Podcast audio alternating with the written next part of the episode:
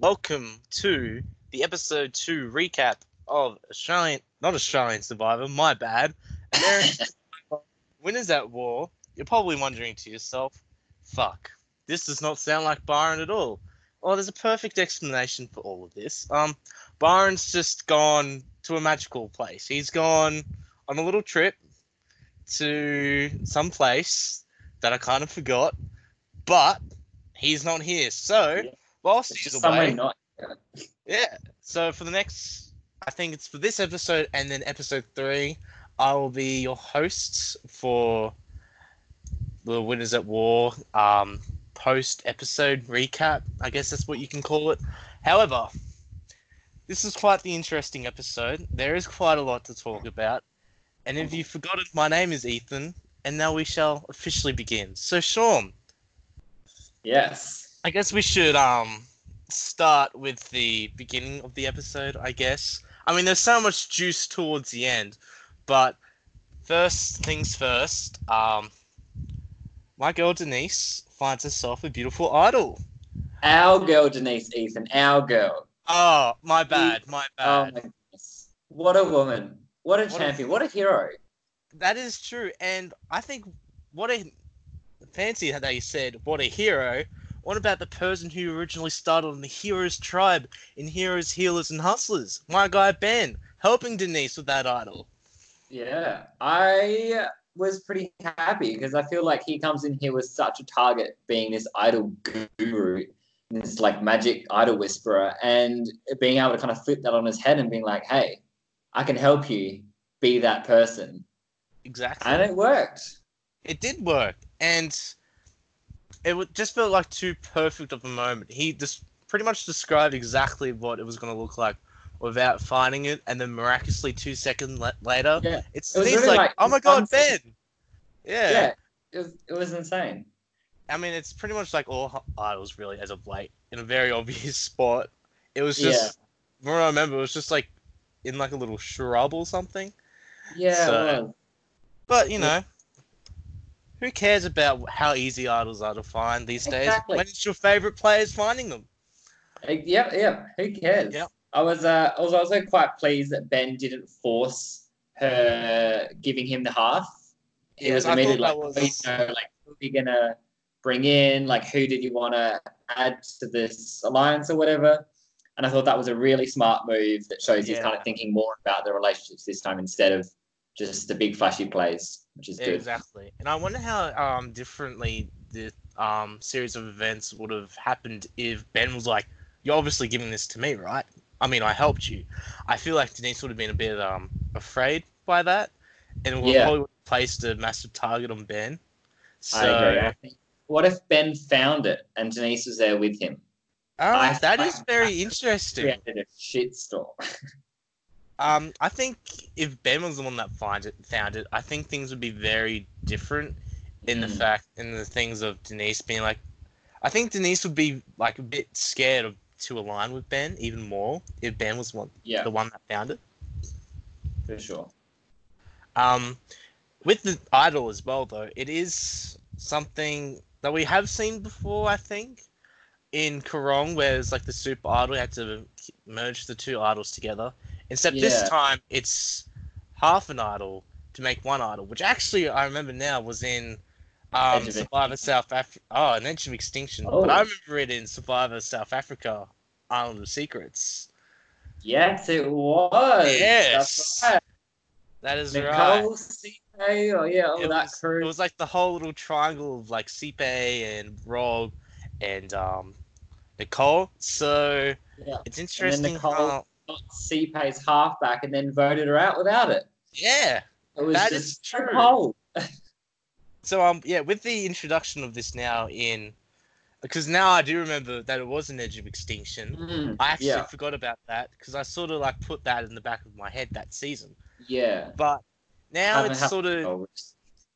Yeah, now it's sort of different, but it's still sort of different in a way that we haven't seen before of it being, well, an American Survivor at least, being sort of right into the game and found it um, at camp instead. So, what are your Hmm. sort of thoughts on it? Do you sort of like it being like that? Um, Yeah, look, I actually really do. I was worried that with Edge of Extinction, obviously there's lots of advantages coming from there.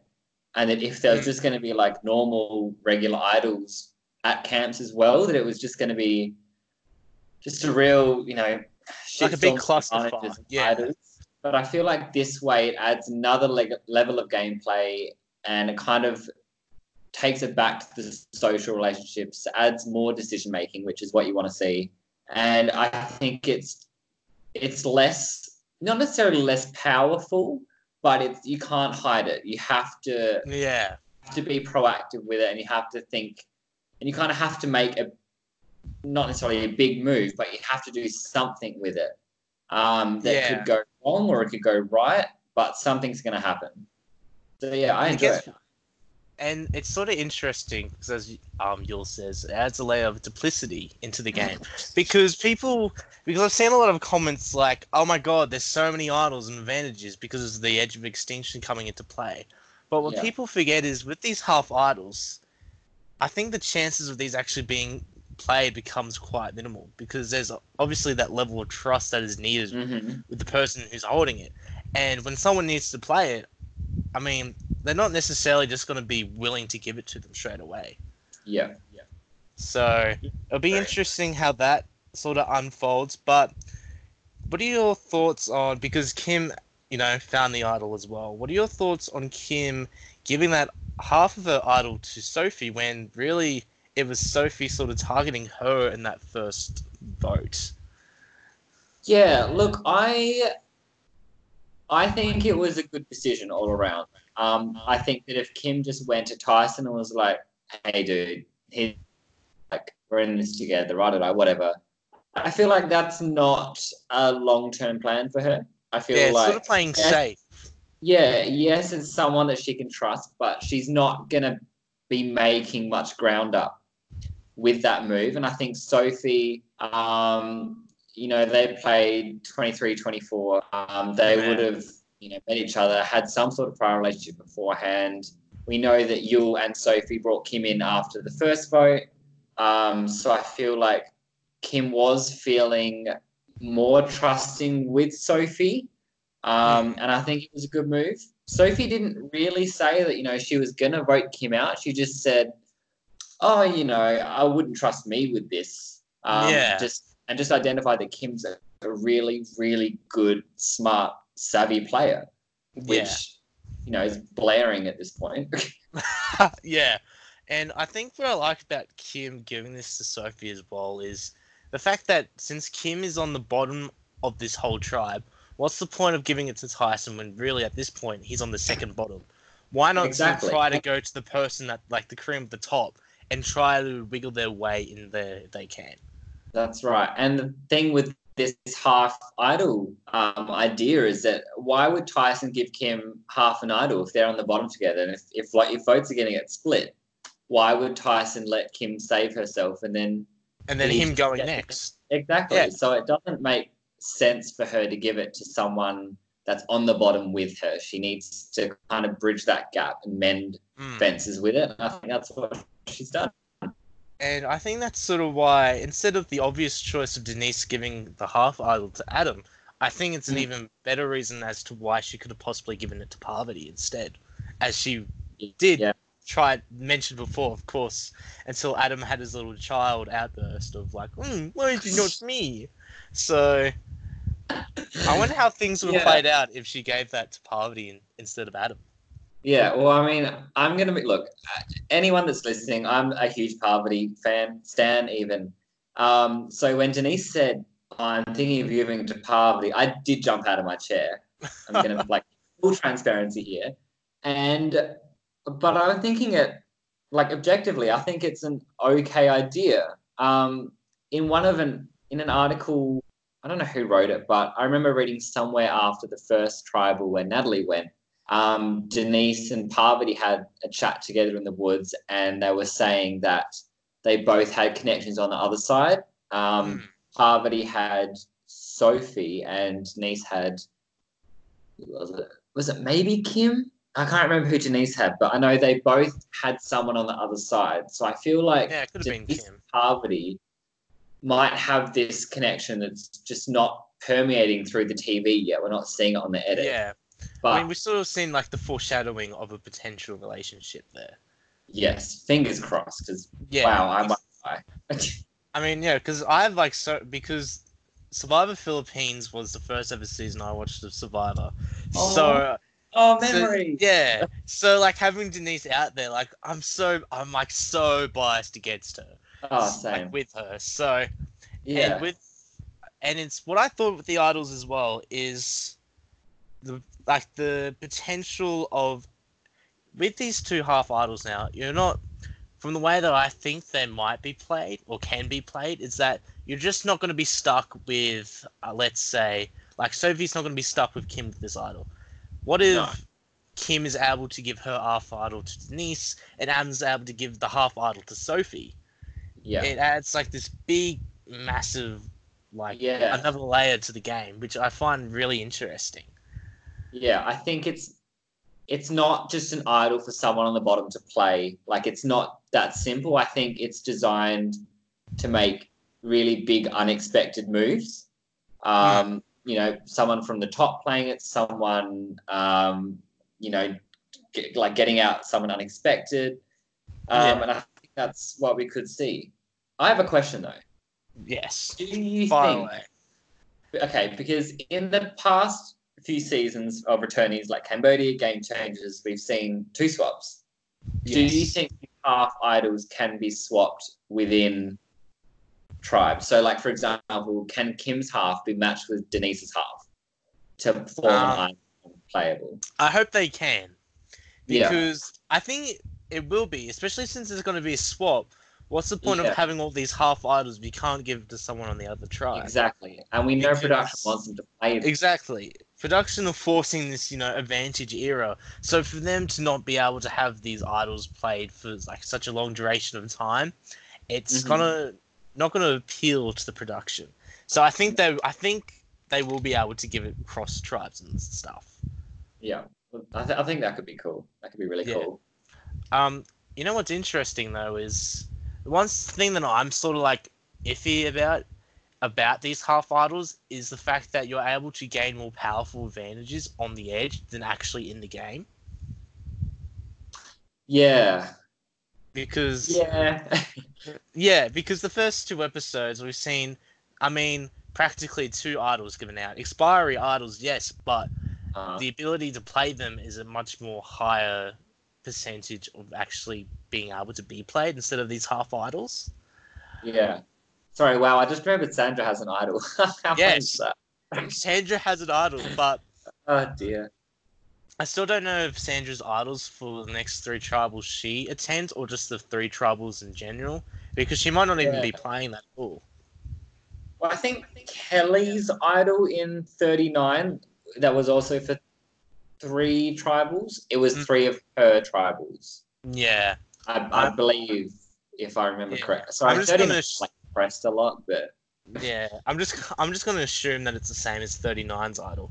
yeah. But I think, look, it's the, those fire tokens, man. They are just very difficult to grasp, Back to grasp if I actually like them or not. a hot take, but I kind of really dig it. I I'm I'm definitely Yeah, leaning so- towards the digging bit. Like I'm sort of going to, starting to like it, um, but I think with it, and what makes it really interesting is it makes with these people having, I guess, the bigger advantages on the edge. It makes the social game just that much more important. Yeah, I agree. You're gonna be sucking. You're gonna be sucking everyone's dick. I mean, and then when you get voted, like when when you blindside them, you're gonna be hoping they give you your fire token, and then once they're on the edge as well, you may get their fire token, but then it's the extra layer of hell. When when they eventually find something, are they gonna give that to me? Should I vote them out knowing that they're not gonna give me anything, or should I lean towards voting this person out because I know they'll definitely give me something once they do find something. Yeah. Do you think though? Because I was thinking about this today, and so Natalie goes to the edge, right? Gives Yeah. her fire token to Jeremy. Yes. Um, she finds the idol thing, has to give that to someone on the losing tribe, gives it to Sandra because she because Mhm. she figures Sandra will be desperate enough. Then she finds disadvantage in the water well, which, by the way, would you have gotten that clue if you were out on an island and reading that? Um, look, watching on TV, I I'm like, had no guys, you freaking dumbass. idea. Yeah. If I watching on TV, I was like, "Duh, dumbasses." But look, I'm gonna be honest. If I was on the edge, no bloody chance in hell Alright. that I'm figuring out that clue. Yeah, yeah. So anyway, so we get to Natalie's safety with that power, you know, gift, whatever. Of course, she's Mhm. going to gift it to Jeremy because she's already given him a fire token. Therefore, she knows that he has one, and Yeah. you know, it's very likely that he's willing to spend one because then he'll have one left. And say if the tribe Yeah. wants to go like a group, like a challenge advantage or something, then Jeremy can say, "Hey, I still have a fire token." People will do this. Yes. clearly he hasn't bought anything because he still has one left, and so he has this kind of free advantage that That you know, he really paid for because he's just got to give it. true. Because what I because I didn't mention this in the precast assessment, but I always thought like the strategy of um, you know, I can see Sandra doing this. She's like she'll be Mhm. like, guys, let's put in all of our tokens and like buy something for the tribe. And Yeah, then if someone's like, oh, no, I don't really want to do that, I feel like someone like Sandra would be like, oh, what the hell? Why don't you want to do that? Don't you want to be Yeah. a part of the tribe? Well, you're gone next, loser. Because it just shows like a lack of trust with that person. Yeah, So the fact that, because yeah, you are right. Jeremy's essentially gotten a free advantage, and if anyone ever decides to, you know, do that out, and even with that, when someone says, "Oh, I don't have a token," they'll be like, "Oh, yeah. so you obviously must have an advantage in this game. I can't trust you. Let's get them out before they can play this." So Yeah. I think that's sort of why. Maybe that's what the produ- production was sort of wanting with adding those group things to sort of expo- like expose people within yeah, not having tokens or anything. So I think it adds like a way of not being too overpowered, of a way Yeah. of you know no one can ever find out about this. But with the group advantages, there's more chance that they'll be found out and be sort of in a predicament. mhm, So then, yeah, I agree. so yeah, so if this tactic is ever introduced, then people have to start considering, oh man, what if someone, call, what if I buy this? I have no tokens left. What if someone, you know, you know, finally brings up the discussion again of, hey guys, let's buy another group thing. I'm not gonna have a token, and I'm gonna be found out. Do I want to risk that? Mm. So I, I find that very interesting. Yeah, I think it'll be interesting to see how it plays out. But the thing is, in this next episode, if Amber finds something on the edge, she's obviously just going to send it straight back to Rob. Rob's going to spend a token, and you know, assuming only he's only told Parvati about his extra fire token, he's still going to have one left to share with the rest of the tribe. So Yeah. I feel like it might get a bit not boring if everyone just keeps sending it to their allies, but I'm sure that when we get further in the game and it gets a bit more, I don't know, loose and cutthroat, I think we'll see some Mm. more interesting decisions. What do you think about the bequeathing? Oh, sorry, Oh, it feels gross saying that. Yeah. Bequeathing fire token to Denise. um, I actually found that really interesting. Yeah, Um, but then at the same time, it's so interesting because I was thinking, why would she give it to Denise? But then I Yeah. thought, who does Danni? Who else is Danni going to give it to if she yeah, got voted out? it was unanimous vote. But then at the same time, she could have just done like a massive fu to her tribe and Yeah, Because I think-. Yeah, giving it to Sandra because they do have the option there of giving it to all players instead Yeah, of just a player of the tribe. yeah. So it's just another illustration of how good Denise's social game is. And I think yes. player of the episode, apart from Danni Boatwright voting out Danni Boatwright, it has to go to Denise. Because I, you know, she I finds Denise is idols. definitely up. Yeah, she builds this alliance with Ben, solidifies trust with Adam. She gets a fire token from Danni. You Oh, know, isn't isn't a target.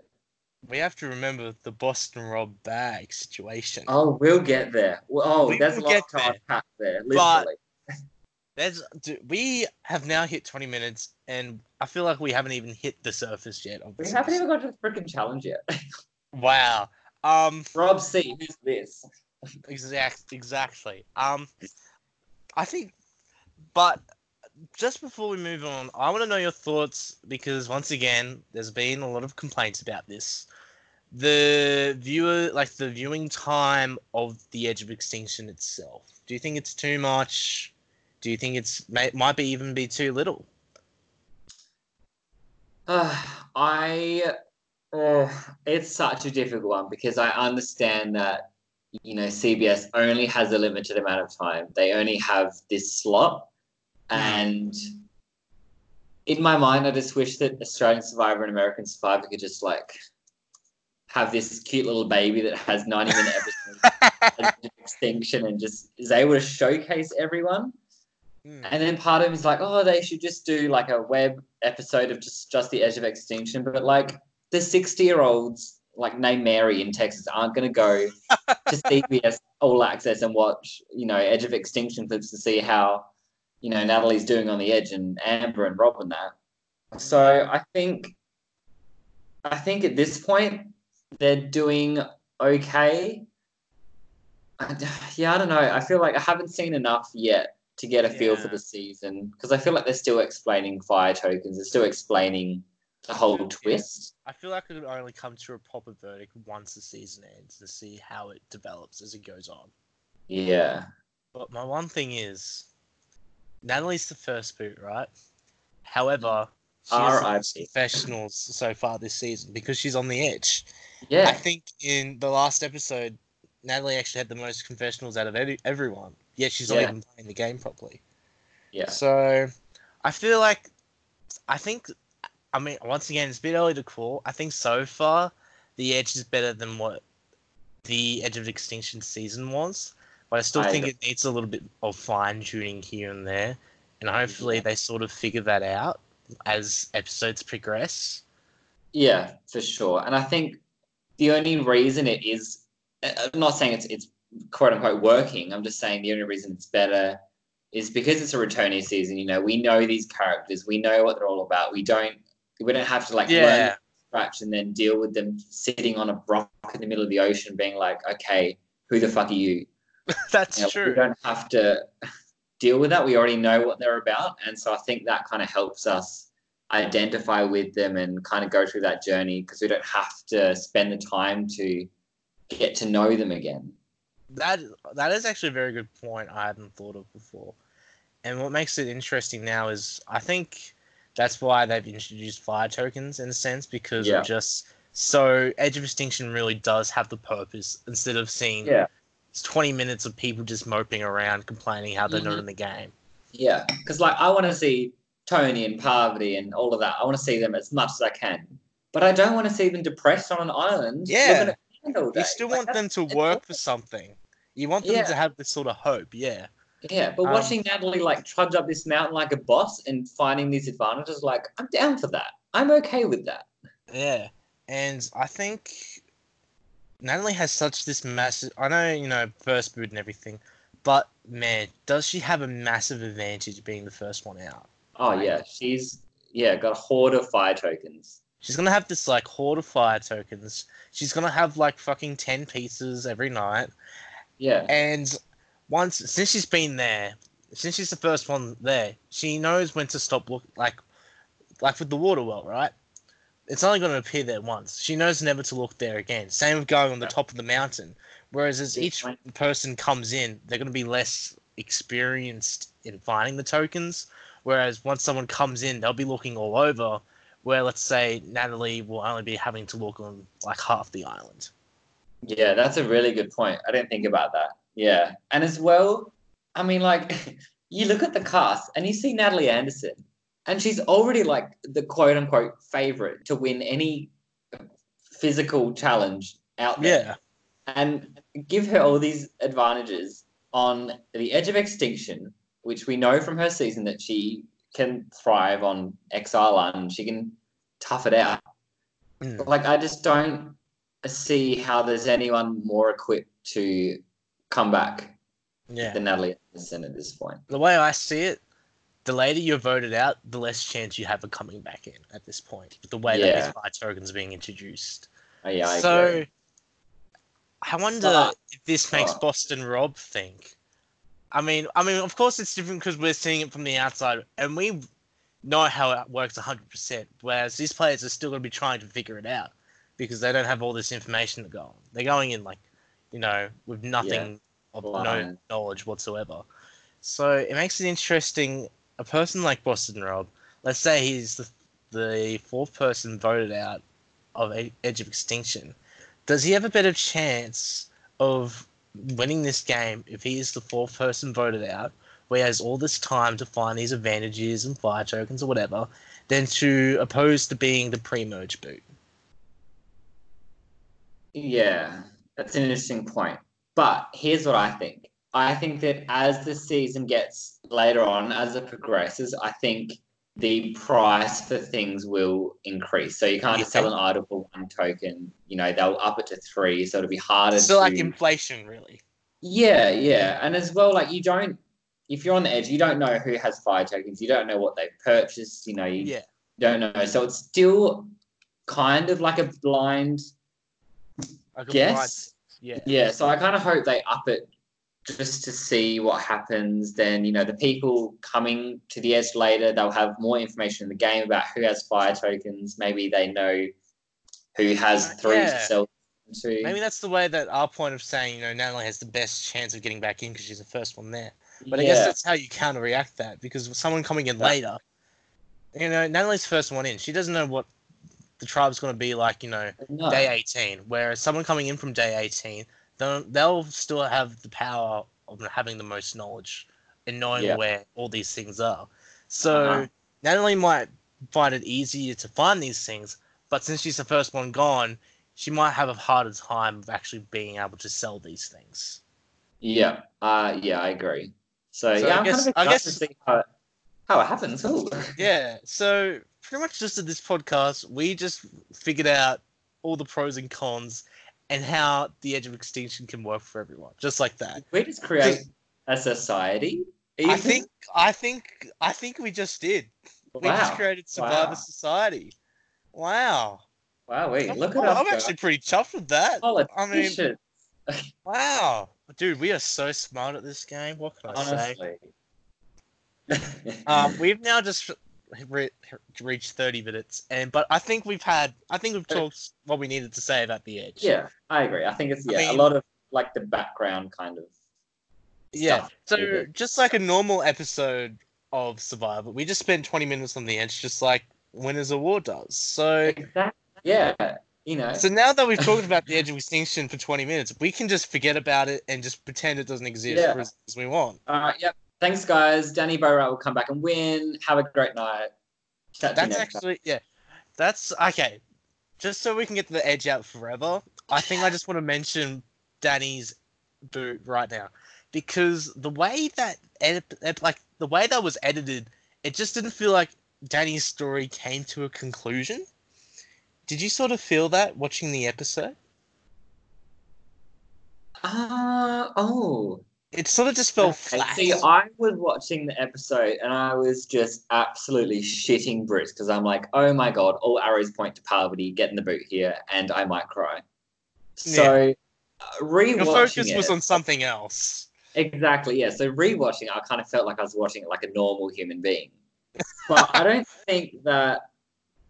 No, I I think she got. Oh, good question. Because she did say at the end, like her last thing was like, "You betcha, I still have life in this game." Yeah. Blah blah blah. Yeah, I mean, I think we did see it from Danni's point of view, and that she just kind of Went skit. she she blew up her own game, but we just heard it from other people because you you know she doesn't know she's blowing up her game. She can't say in confessionals, you know, like, "Oh, look, I've screwed this up, this up, I've done this." Like she probably, well, she shouldn't be aware of that. Mm. So I feel like the story of this boot kind of had to be told through other people. Does that make sense? Yeah, but here's the one point I want to bring up because Oh, you know yeah. now there's going to be this conspiracy of Chris Yeah. Underwood was the third boot and he won the season. oh my god, Daddy's winning this season. But I think with Chris's boot and Danny's boot, funnily enough, there's actually a lot of similarities of the way they. Oh god! I mean, out. I look, I'm I'm here for this. I'm here for a Danni Boatwright Vic- win. I But mean, just- so am I. but it was interesting because, as I feel like they had the similarities of paranoia, of Chris, and the way that everyone was talking about them, but you didn't really get them talking about themselves. So with like, I remember with the Edge of Extinction, you had um, David, and he was like, "All right," because it was I think then it was like, "Let's get rid of Kellee, let's blindside Kellee." You had Yeah. David like, "I really want to blindside Kellee, but I know it's not going to work this time." However, Chris is very adamant on the plan. And then you had someone, and then you had Water like, bro, Chris has got to calm the fuck down. He keeps on mentioning Kellee. I'm best friends with Kellee. No way I'm going to be voting for Kellee. So I'm going to be voting out Chris Underwood. So, and that was with, a B plus War Dog impression. B plus, you reckon? B, B plus, yeah. I'll, I'll actually take that. I'll take that. Um, with Danni as well, you had like um probably like, dude, Danni's got to calm down. Like, what the fuck? Okay, Boston yeah. Rob's like, dude, she tried getting rid of me first. Now she wants to get rid of my favorite BFF, Parvati. No way in hell. Mhm. So Okay. whereas with so whereas with Chris, you didn't really get much from Chris when he vote, got voted out, if I remember. Where with Danni, I I sort of got the same vibe of. I got some stuff with Danni, but I didn't get enough as yeah. to from her perspective of what Yeah. she was really. Does that make sense, or does that just sound a load of bullshit to you? No, no, it does kind of make sense, but uh, it's hard because we also got that from Natalie. Like we didn't Yeah. see. Uh, yeah, it's it's really But at the tricky, and I time, feel I like, feel like just, Amber came to an end. Like, I think with Amber's yeah, yeah, everything was all. She got her end because you know she was looking for idols. She was like, "Oh, I'm so confused about this game." She got a lot of. I feel like she got a lot more information and more context of herself as opposed to Natalie and Danni did. Yeah, I think her journey ended saying that okay, I'm here to help Rob now. I'm going to do what I can to help him, Mm. and I'm fine with that. And that's what I'm here for. That's that's my purpose in the game. So that so I hope that does make sense. I'm kind of to same say. with Natalie and Jeremy. Wow, have you sold me on a Danni boat Boatwright comeback? Have I sold you on a Danni right? The Wow. bro, what's the last name again? Boat right? Yeah, Ro- Boatwright? Yeah, you're bit of a tongue twister for me. Danni Boatwright. Have I just Yeah. convinced you that Danni Boatwright could potentially come back? Based Wow. on the only meaning of a Chris Underwood conspiracy that I created. Yes. Have I? Wow. Okay. Just a reminder, we are two episodes in. We are just, I mean, we are two episodes in. So it'll be interesting how, you know, the next boot's going to happen, the one Mhm. where after we feel satisfied with the ending. Yeah. So if we see Danni sitting on a rock in the middle of an ocean reading a letter, being like, "Oh, I didn't play the perfect game," we know that it's happening. Yeah. Um. So now that we've got Danni's boot out of the way, or, or of, of affiliation with the Edge of Extinction conspiracy, I think we can just move on to Danni Boatwright's elimination herself without that stinky edge, you know, yeah. you know wafting the smell sort of thing. Yeah. Um. But yeah, Danni really played herself. Um. She played like a Brian Corridan. Like what was his name? Was it Byron? Byron? Brian Curtin. pretty much that guy that just went apeshit crazy in Guatemala was super paranoid. I forget his name now. You haven't seen Guatemala? No, Okay. it's not the season I have to watch. Okay, you have to watch Guatemala. I was, as you guys, some of you may know, to like the twenty people that listen to this, I consider Guatemala my top three favorite seasons. Yeah. Um, funnily enough, top three favorite seasons. Danni's the third boot in Guatemala. What a, I mean, not Guatemala. Winners of War. What a coincidence, right? honestly. But pretty much, bit of a if you don't know, and for people that don't haven't seen Guatemala, Danni's game was, let's say, unique in the terms of she never told anyone what she was thinking. She was never got paranoid. She was always on the bottom, but yet it never freaked her out. Um, instead of And then with the thing as well, she never told production of what she was doing, so production Yeah. couldn't, you know, go She to someone and ask. Yeah, she beat the Raider. That was Bob. So like someone with like let's say they go to Stephenie in Guatemala, they're like, oh, how do you think what what sort of game do you think Danni's playing? So then, so instead of revealing her game to production, they can't ask that. So therefore, the contestants never think that. So pretty much, she mm-hmm. played this incredibly under the radar game of always Yeah. knowing what was happening and always staying cool, calm, and collected. And that sort of game is the game that can win you winners at war. Except she just threw that all out in the window. All of her pre-game interviews were like, "Yes, I'm playing the exact same as Guatemala," and yet here she comes with this massive like freak out of just like paranoia and like revealing the whole entire old school alliance in front of Ben, Yeah. who was a new school person. Yeah, yeah. I think uh, obviously Danni played, you know, 15 years ago. Um, I think it's one thing being on the bottom and, and learning how to deal with that. But I feel like one thing Danni had on her side was time. You know, Mm. in the old school days, you know, it wasn't necessarily like you flip every episode. It's kind of like a slow pagonging. And what Yeah. she did was slowly worked her way up that ladder. But she had several, you know, votes, you know, a couple of weeks to do it in. Mm. Um, and it was just kind of like a slow burn. Whereas here, you know, in in the new school type of game, you have to be able to get off that bottom in an instant, and you have to be able Yeah. to change things quick, smart. And I think sh that's the part she wasn't expecting. Um, and yeah, it's hard because she's saying that you know, oh, all these you know, Rob, Ethan, Parvati sitting by themselves, blah blah blah. It's like, we'll go up, do do what Kim did, intrude yourself. Yeah, I mean, It's She's it's pretty much- she's like playing like this card of "Mm, no one wants to talk to me. Go talk to people, dude. It's Survivor. Like you just can't expect everyone to come up with you. Like if you see that Ethan, Rob, and Par- uh, Ethan, Parvati, and Rob are talking with each other, just go up. Remember, you're Yeah. meant to be in this alliance with them. Don't be scared to talk to them. You're in an alliance with them. But Exactly.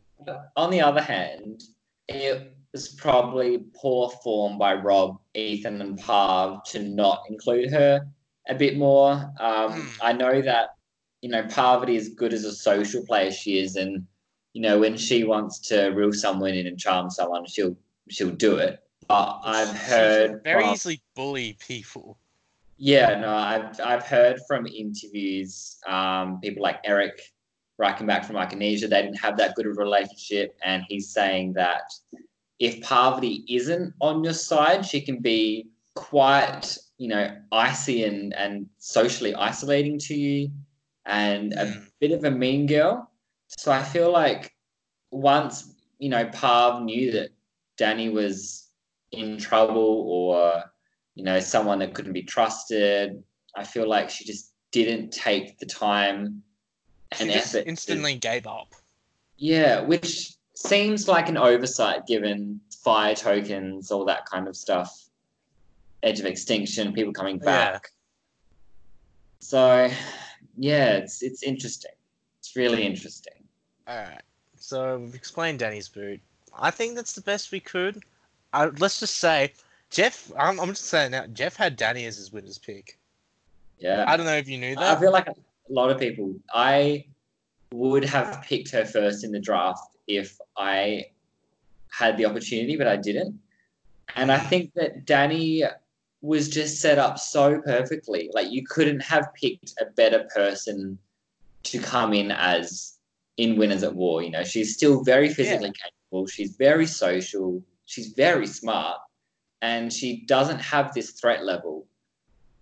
and- I think that if she was just able to stick with it, kind of lay lows, you know, stay in in the messy middle, as Kim likes to call it, and just not ruffle feathers and go with the majority, I feel like she was good for the long game. Yeah. Like for me, I'm just so I was dude. I had I had a tear like run down my eye As- oh, as soon as Danni's name oh. I love dude, I love her so much. I just love Guatemala. She's the first ever Guatemala returnee to come back. yes, so for me the standards were high and for her to just Yeah. be just do that, I was I was genuinely devastated. Mm. But as I said before, you had. I mean, you had like Parvati, Danni, uh, not Danni, Parvati and Rob talk about, oh, you know, Danni sort of isolated herself, but you didn't really get it from Danni of like, oh, these three people aren't really talking to me. Oh no, what am I gonna do? It sort of just went Yeah. from you didn't get the like you saw her like saying it to other people, but you didn't get the confessional from her herself saying it. Does that make sense? Or does that sound like a load of bullshit that I'm just coming up with on the spot? No, I agree. I, I think, yeah, we didn't see as much from her perspective. We didn't see what she was, what her thought process were was when she was trying to get out of that spot. You know, we never saw her say why she was going after after Parvati or what her game plan was. Um, why did she target Parvati? Do you think? Um, Like, why would she go to Rob, who's Parvati's, you know, ride or die at this point? yeah, Say, that was very interesting to me. Maybe she just thought Rob has the mindset of as long as it's not me, sort of thing. Yeah, yeah, which is which is fair. And maybe that maybe that's what she thought from Rob, but yeah, well, but then she sort of knew as well that Ethan, Rob, and Parvati were incredibly tight, and she felt Yeah. like outcasted from that. So it's interesting why she still went up to Rob regardless about it. I have a theory. It's a bit harebrained. Oh, okay, go ahead. Buckle up. I I'm think. buckled my seatbelt. Oh yeah, I think that the whole old school new school alliance split. I don't think that really existed ever. I think that was just a really simple way to push a narrative by by Survivor the show, and I think Mhm. that while yes, the four might have met up at one point and been like, oh, you know, like let's do this old school alliance. I don't think that was the alliance that you know Rob, Rob and Parv were really like going all in because in, in, the Danni vote was unanimous. That was eight one. And It was probably like that for a reason. Yeah, why would Rob and Parv and Ethan to an extent, why would they flip their vote to someone on their so-called alliance just Mm. to appease the like that doesn't that's not a long-term option for them. And that's not something that Boston and Parvati are known for doing. No, like, they're just just give up a number like that. they're so aware and they're too good to do that. So I think they have ins somewhere else in the tribe. And I think that we just haven't been shown it. Does that go back in our theory of Denise and Parvati, and Yeah. then Adam and Boston and Rob being the real alliance? Yeah. Is that well, I was why do you think about Dad this. and Denise said Parvati originally? Because that is Yeah. the real alliance. Yeah, exactly. And I was thinking about this, and I've just kind of realized that everyone's in an alliance with everyone. Which True, is true. Which- yeah, I mean you are right. Everyone's in an alliance with everyone, but like, yeah, because the show Yeah. showed us. Um, they showed us Ben, Adam, Ethan, and Jeremy standing around, and Ben was.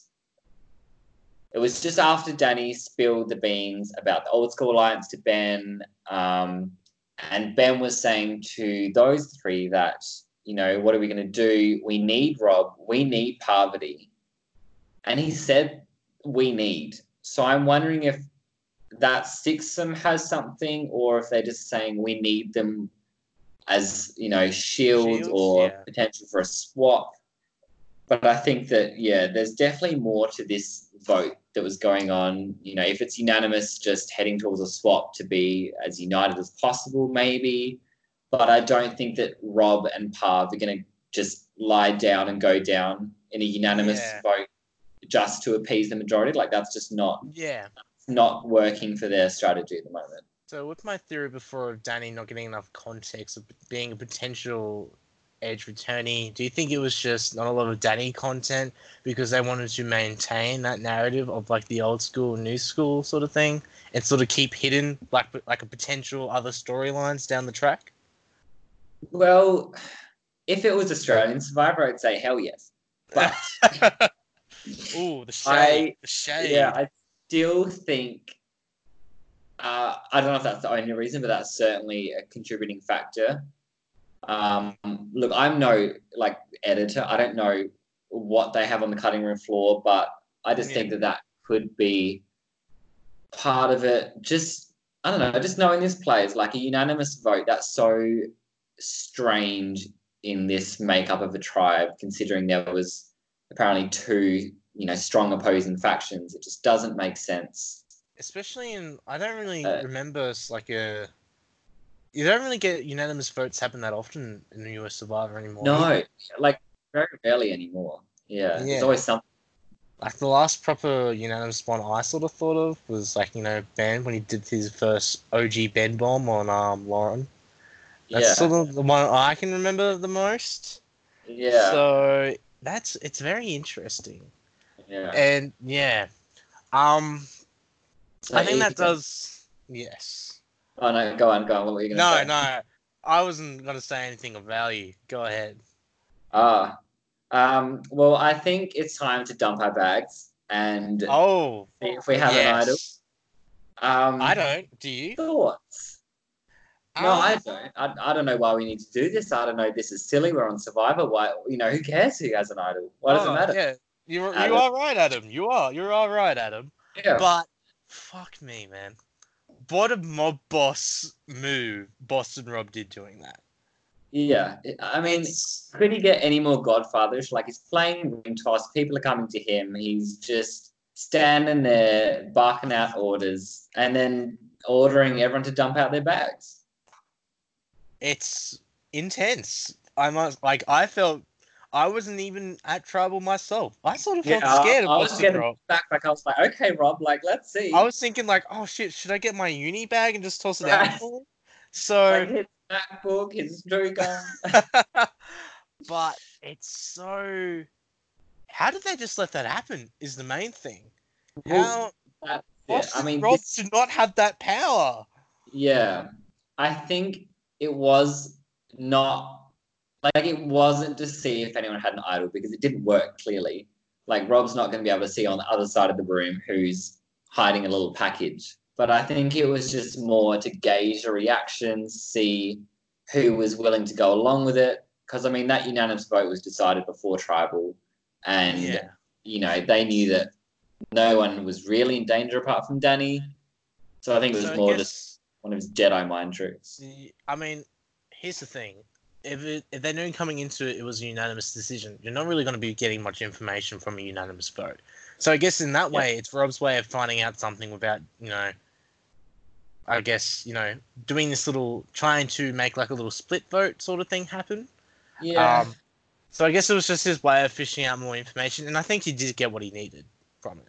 yeah. Of Oh, not yeah. being able to trust Adam. I think from that. Yeah. I think Adam definitely kind of shot himself in the foot a bit there. Denise played it so well, though. She was like, Yes, Rob, let's do it. Here you go. Here's my empty bag. Nothing in here to see. Yeah. Well, as we all know, Adam did just go like, "Eh, da, da, da." but do you think Adam did that on purpose so Denise would like so he would be the you know the, the focus, whereas Yeah. Denise is just able to you know quickly hide it, you know, just to get that attention off Denise. Yeah. Because from what I heard, Adam I mean, didn't bring kind his of- half uh, idol. Sorry, Adam didn't bring his half idol to tribal, so I guess he and he, I- I guess he knew Denise did. So of course, Yeah. you know, if he just went oh da da da da da, and then dropped and you know dropped his bag with something in it. Yeah. Ah, Of that's a very good course. point. So I even- since Adam knew he didn't have anything and Denise did, then that's probably why he's done it. Yeah. Yeah. I agree. So I just need to get this. Does Denise have both of the half of the idols, or does Adam keep his half permanently? Because she said that. That's the clue said- interesting. Yes. Because I'm like, I didn't even register that Adam had to have his half with him. Because I just assumed that Denise had the whole idol and her, you know, the only caveat was that she had to offer it to someone before sundown. Yeah, that's interesting because that's like, what I'm would just. Yeah. If Adam wasn't taking his half. Yeah, because that's what I'm assuming is that, I'm just assuming that Adam, you know, because I don't know myself, so I just my Yeah. assumption was Adam just didn't bring his half to tribal, But then what I found interesting about the node is, you know, you have to give this pl- give the half idol to someone before sundown. I mean, what happens after sundown? Do they have to keep it, or does Denise just go, Adam, give it to me back? You know, it's no longer sundown. I can have it back now. I've got a Yeah. full idol again. Or does Adam have to keep that forever? And then at tribal, Denise is like, I have a half idol. Adam, now's the chance. and just Adam goes, hops up and like gives her the half idol. Or yeah, does Denise just get the whole idol back after like you know? It's sort of like, here's my half. Here's my half idol. Now give Yeah. it back right now. You better give Yeah. it back. And then just has a full idol again. Do you think dis- if was- Denise didn't give Adam the half of the idol, do you think the idol would have matured into a medallion of power?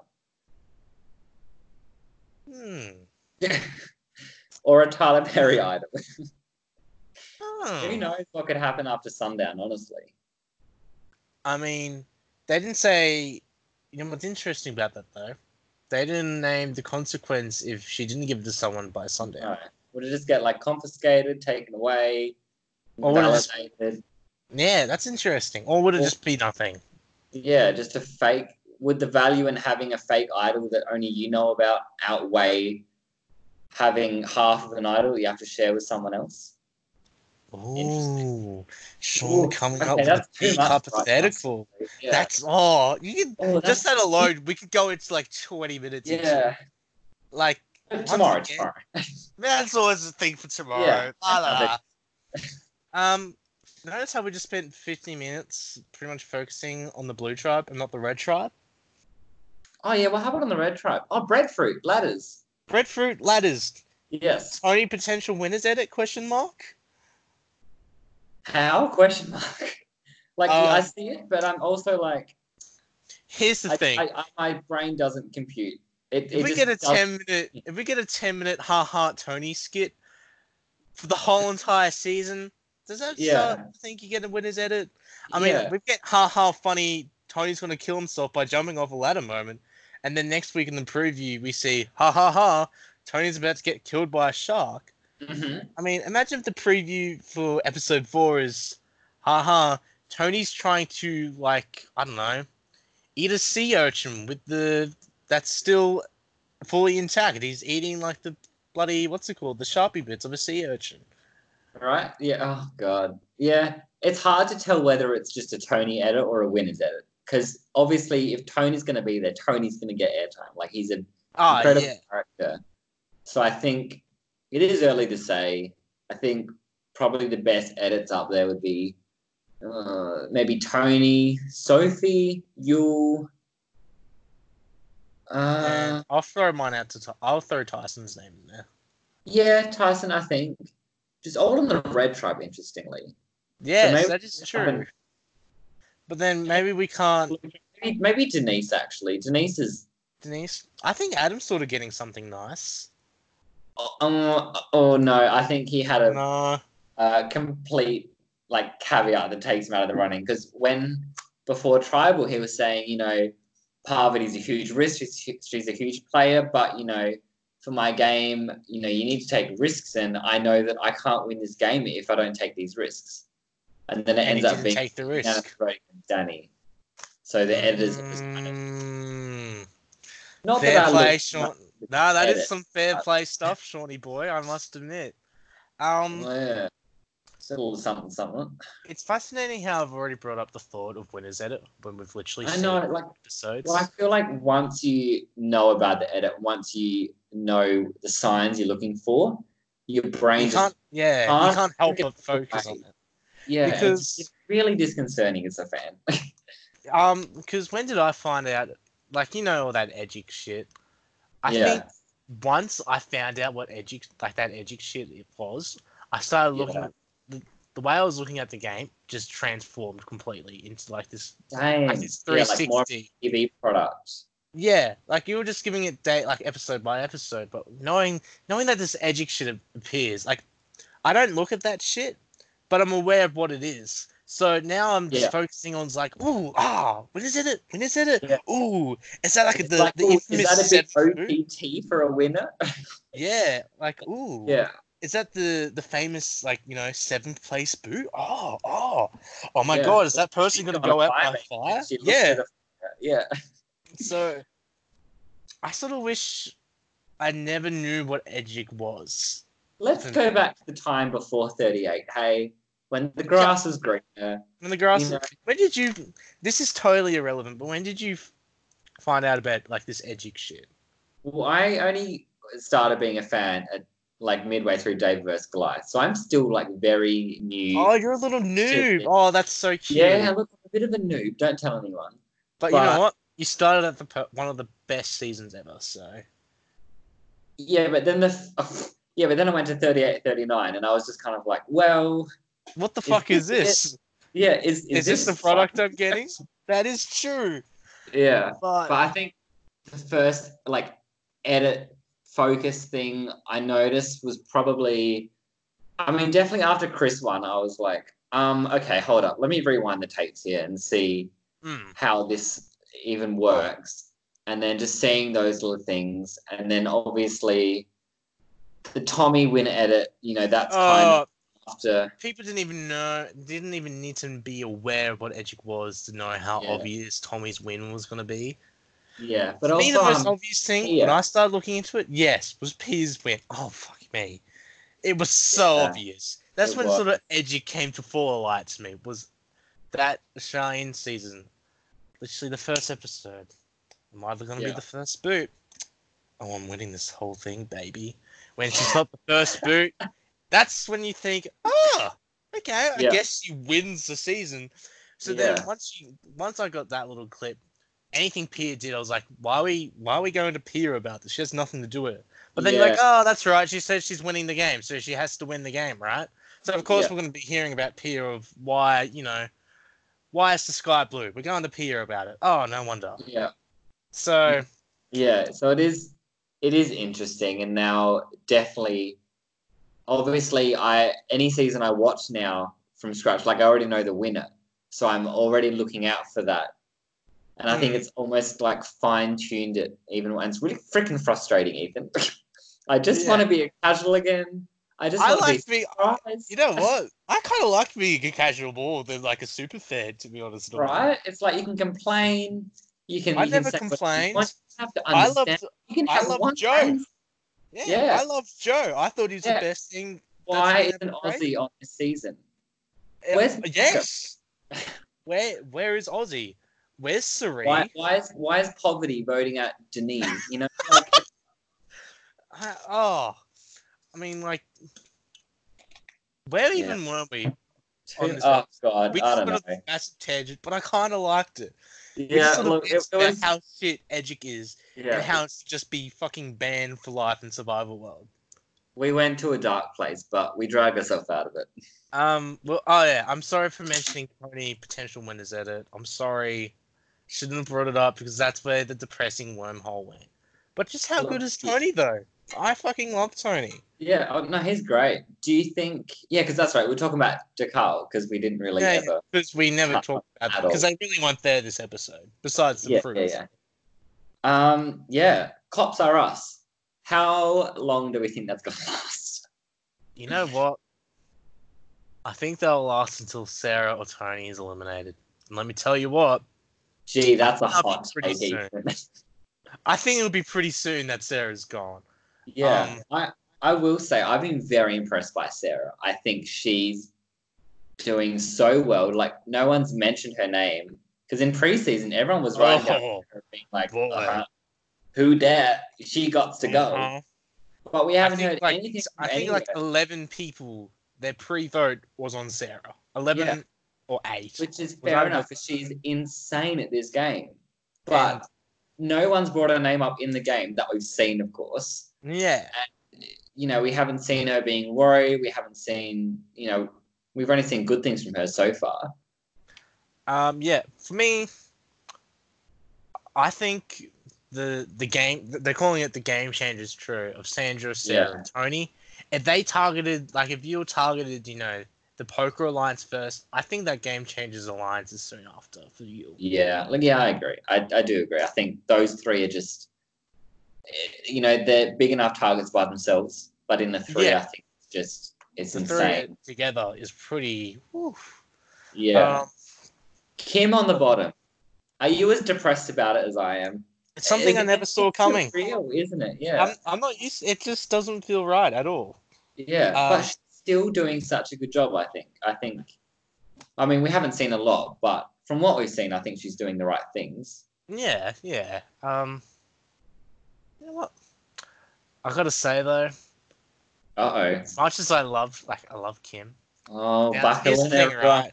Like, you haven't seen Guatemala. I actually haven't seen One World.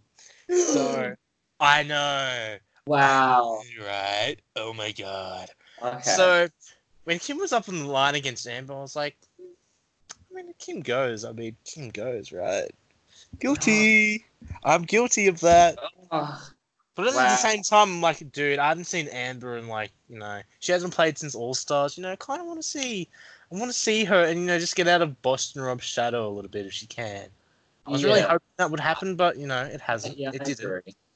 But Yeah, I was I was quite sad when Amber left because I really wanted to see her shine by herself because I think yeah, she did really well by herself. mm, But yeah, you know it what? is, it is I If guess. Boston Rob really cared, he wouldn't have been on Winners at War. He would have let Amber roam free. You Right? know, spread her wings He would have let. Fabio come and play Yeah, us all a favor. would have done us a favor, but we would have seen. Honestly, can I just say, once again, so off topic. Imagine Fabio on this season. Yeah. Like, Oh yeah. I wouldn't, I wouldn't be I- opposed to it. I'm. I was hoping for it. Not gonna lie. I just I feel like Fabio Fuck instead of like yeah, fuck Nick Richard Hatch. and Fuck Todd. Give us Fabio, okay? Even screw, screw Earl. Give us Yeah. Fabio on Winners at War. right? Um, but look, I think have we discussed most things on that episode? yeah. I, I think, episode- I think we've covered it all. Have we? You know what?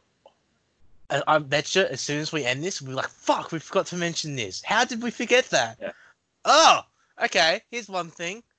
The Blue Tribe at the challenge, dude. Boston Rob's reaction of Amber getting voted out. Oh boy, I wet my pants just watching it. dude. I I shit myself, and I really think that's why they went to Tribe because Boston Rob was just that fucking horrified of the thought his Mm. wife is gone, and like he, he just it just in that puzzle he just didn't feel right. Yeah, I mean, arranging it by colors, boy, it's all fucking blue. Like, like come on. Like, yeah, I- tried I to mean, I think his mind definitely wouldn't have been at like full focus mode. You Mm. know, uh, seeing his wife just getting voted out, he's probably thinking about her just like dying on edge of extinction. Yeah, And you know, it's hard to perform in a puzzle like that. yeah, yeah, Um, yeah. But I mean, also, if he knows that Amber's gone out, he's probably like, oh, Tyson and Amber are quite close. What if Tyson's in trouble? I'm in a good spot over here. Could I perhaps throw the challenge to save him? Oh, I know that's. So harebrained, very naughty of me to suggest. That, that is so audacious of a, of very a theory. saucy. Yeah. It does kind of make sense though. Um, maybe he was like, I need to be with like- Amber. Yeah. I need to throw the challenge to get rid Amber. Amber. Amber, I'm coming to edge of extinction. That just sounds like Arnold Schwarzenegger. Yeah, let's let's never do that again. I'm never- So- Maybe I'll stick with the War Dog impression, but not Boston Rob. Yeah, I Um, agree. I think but it's, last thing. no, he, he wouldn't have thrown his challenge. Surely not. He It's it's I- the third episode, like third boot. He's not gonna. One thing that I just want to mention is potential. I think it's been alluding to it. If tribe swap happens, I do think Sandra and Boston Rob are ending on the same tribe. Oh, I think oh, they will sure. cross Okay. paths eventually in this game. Is Sandra lying about Boston Rob not telling her about what's going That's on? interesting because, like, even like interviews and stuff, she does generally seem sort of devastated, in a sense. Yeah. I think, for me personally, I think it's real. Even though I think it's real, I still think Sandra's being petty. I'll throw it out there. Just saying. Oh, oh, yeah. grow the we- fuck she's up, the queen of petty. Like, Uh, she's Wait, the queen of petty. I mean, it just resembles Sandra perfectly. yeah, But they've definitely been alluding to this Boston Rob Yeah. versus Sandra blowout sort of thing. I can't. And I hope it does happen. Like I hope it here's the thing though. Even so, we know Sandra uh, thoroughly enjoys like having a gag on on the viewers and you know having a joke with the fans. So it, I wouldn't put it past her to lie until the season's over and be like, haha, psych bitches, I got you. But yeah. even if she wasn't lying, by saying to all of her tribe mates, you know, oh my god, Boston Rob didn't tell me. Sorry, I don't know what the fuck that was. Oh, but that was like a that was like a Mean Girls sort of sort of voice yeah. there. Yeah, I went to a dark place. Um, did, did my Parvati impression. No, oh, of course. But by oh, saying the shade, calling Parvati oh, Mean Girl. Are you Parvati, sure? I love you, I love you Parvati. Um, but by saying to everyone, you know, Rob didn't tell me, you know, like, oh my god, like we have to get him. How dare he? I'm coming for his throat. Like, let's vote off his wife. That puts the target off her back. You know, everyone's they've it seen does. the statues of them together. They know that they've just spent 36 days it on an island. Yeah, it is a good strategy because just like that, it instantly um separates them instead of being Yeah. like a potential like because you could have because if Sandra didn't do that, they'll be like, dude, Sandra, you know, he's got his you know, they just spent like thirty five days together. Obviously she's gonna be Yeah. in alliance with Amber, then she's got Boston on the other side, and then with Boston Rob, you know, they have Boston if she's with Boston Rob, that means she's with Tyson, he's with Tony. Mhm. Um, she's with Sarah. She's with Amber. She's with Kim. So look at this big alliance. So Yeah. I think if she didn't say anything, I would, I would honestly see the projection of the season being quite different.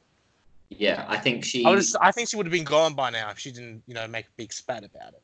for sure she knew that she needed to like nip it in the bud, get it out of the way, make it known, so she could play her own game without being unduly influenced by the pressure of Rob Yeah. and the other tribe and everyone being panicked about that. So I think she's done a really good job and really astute of her to recognize that and rectify it.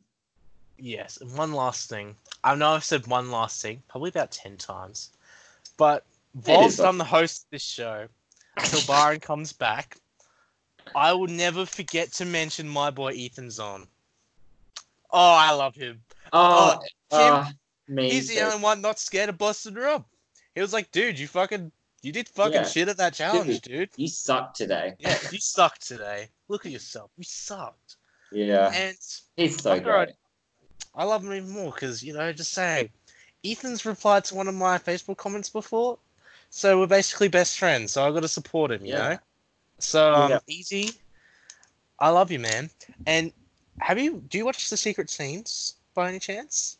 Parvati teaching Ethan to lie. Oh my God. Love Oh, Plug it into my veins, honestly. it, that was the best thing. And then all these secret scenes about Ethan, and I'm loving it to be honest. Right? Yeah, him regurgitating rice. Yeah, him regurgitating rice, I don't. Boston Rob exposing a new strategy of Ethan regurgitating an idol at tribal council, Right? I, I- I need to see that. and like we've seen Vince hide an idol in a water bottle. Imagine Uh-huh. just you know regurgitating an idol at tribal. honestly. Okay, I was. I had this thought the other day. Oh, Just I, I don't know what I was doing. I was like walking home from work or something, and I just thought about like, huh? Why has no one eaten an idol clue before? Like,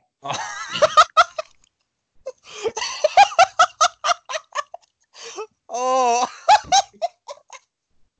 like for example, if Kim found an idol clue, and she's like, "Oh, mother, oh, people are coming," just eat it. Be like, "Yeah, this nice piece of coconut." No one's gonna know. No one's gonna be like, uh, "Excuse me, ma'am, can you please open your mouth? I think we have an idol clue in there." Like it's paper, it dissolves, no trace. Wow. You so if I ever there. get on the show, You're gonna be known it. as the paper reader. You absolutely. yeah, yeah, Wow, that's Just next stuff- level stuff, Sean. yeah. Are you Honest- sure that you're not in running for Shining Survivor season uh, six? Mate? Cannot confirm nor deny, Oh, but oh, I'm definitely not. oh. Or is that what you want us to think? So that hey, When we see you on the show, you'll be like, "Oh, fuck, it's Sean," oh god. and then we'll put you as first boot for shits and gigs because we obviously hate you, right? So, Yeah, that's fine. That's Alright. right. I accept that. so now that we've mentioned, now that I've at least mentioned Ethan once, I think now is the time to. I think we are we are now officially done. Yes, I think we have discussed Sure. everything. Yeah, surely. I mean, there's Have nothing we- left to talk about. I mean, we this has hit an hour and ten minutes. Surely we've discussed everything. Surely. I hope we have. Um, I mean, we've mentioned everyone, right? Oh, we haven't mentioned Michelle. oh, yeah, exactly. That's like the show. I think that Oh, yeah. resembles her perfectly. We forgot about Michelle because we don't see anything from Michelle. Uh huh. It's very Did you sad. actually? Did you see her um her Twitter post? Yeah, a bit salty. That is a bit salty. And I was like, Um, yeah, I, Fuck it up, Michelle. No Nah. offense. I think her and Jeremy are pretty subtly on the bottom, so yeah, I can understand why they're not getting that much content. But I mean, at least something. Give us some Michelle. I mean, we we saw her eyes at Tribal. That's Yeah, something. that's That's- enough, isn't it? We yeah, that's we that's all I need to see Michelle. that. Yeah. But you can just tell from the edit, Jeff's still salty about a Michelle win, not an Aubrey one. Oh, it's so sad. It's just, it's like, bro, let it go. Let it go, Jeff. Okay, now is there anyone that we've forgotten? Uh, Did we mention? Wendell, Nick. Oh, Wendell. We didn't see much. We didn't. They weren't in the episode. I don't think Nick. No. They didn't really get anything. You just got yeah, like Nick Wendell and could- Sandra saying- like a. Yeah, Cassandra didn't actually get anything. She didn't get a confessional either. No. Good Yet point. we spent like 15 minutes talking about Sandra because the clean stays clean, obviously. Adios. Yes. so I think we have mentioned everything. If not, Yeah. then my apologies. Um, this since this is now the end. Would you like? Is there anything that you would like to shout out, Shorty boy? Uh, follow me on Twitter, Shawnee underscore sheep. I post hot takes on artichokes. I did that last week. Oh. So if you want to see my raging opinion on that vegetable, hit me up. yep. All right. Yeah. Otherwise, I posted a memoriam on Phoebe Timmons last night. Made me very sad, Oh, but we won't talk about that. that's all right. Okay. You you plugged. See, I let you. How nice am I? I let you plug something. no, what a great host. even any could of my never. socials. Yeah, I haven't even plugged any of my socials out of this, and I've been on like about five podcasts on this on our platform so far. So that's just how nice I am. or I don't want weird people, you know, stalking me. So No, fair yeah, enough. okay, that's it. Stalk me instead. I'll, I'll make it worthwhile. I'm willing to give that sacrifice to Sean instead because Yeah, he yeah, yeah. obviously loves the attention. Oh, of course. Couldn't tell. Yeah. All right, all right, everyone. I'm sorry if this felt like we just went on a massive tangent in like the last 20 minutes, but nevertheless, I hope everyone enjoyed this episode. Um, Yeah. Once again, I will be back for episode four. So if you hated this one, then you should dread the next episode because I'm still here. Um, but yeah, that's it. Um, bye everyone. Bye, Catch Sean. later.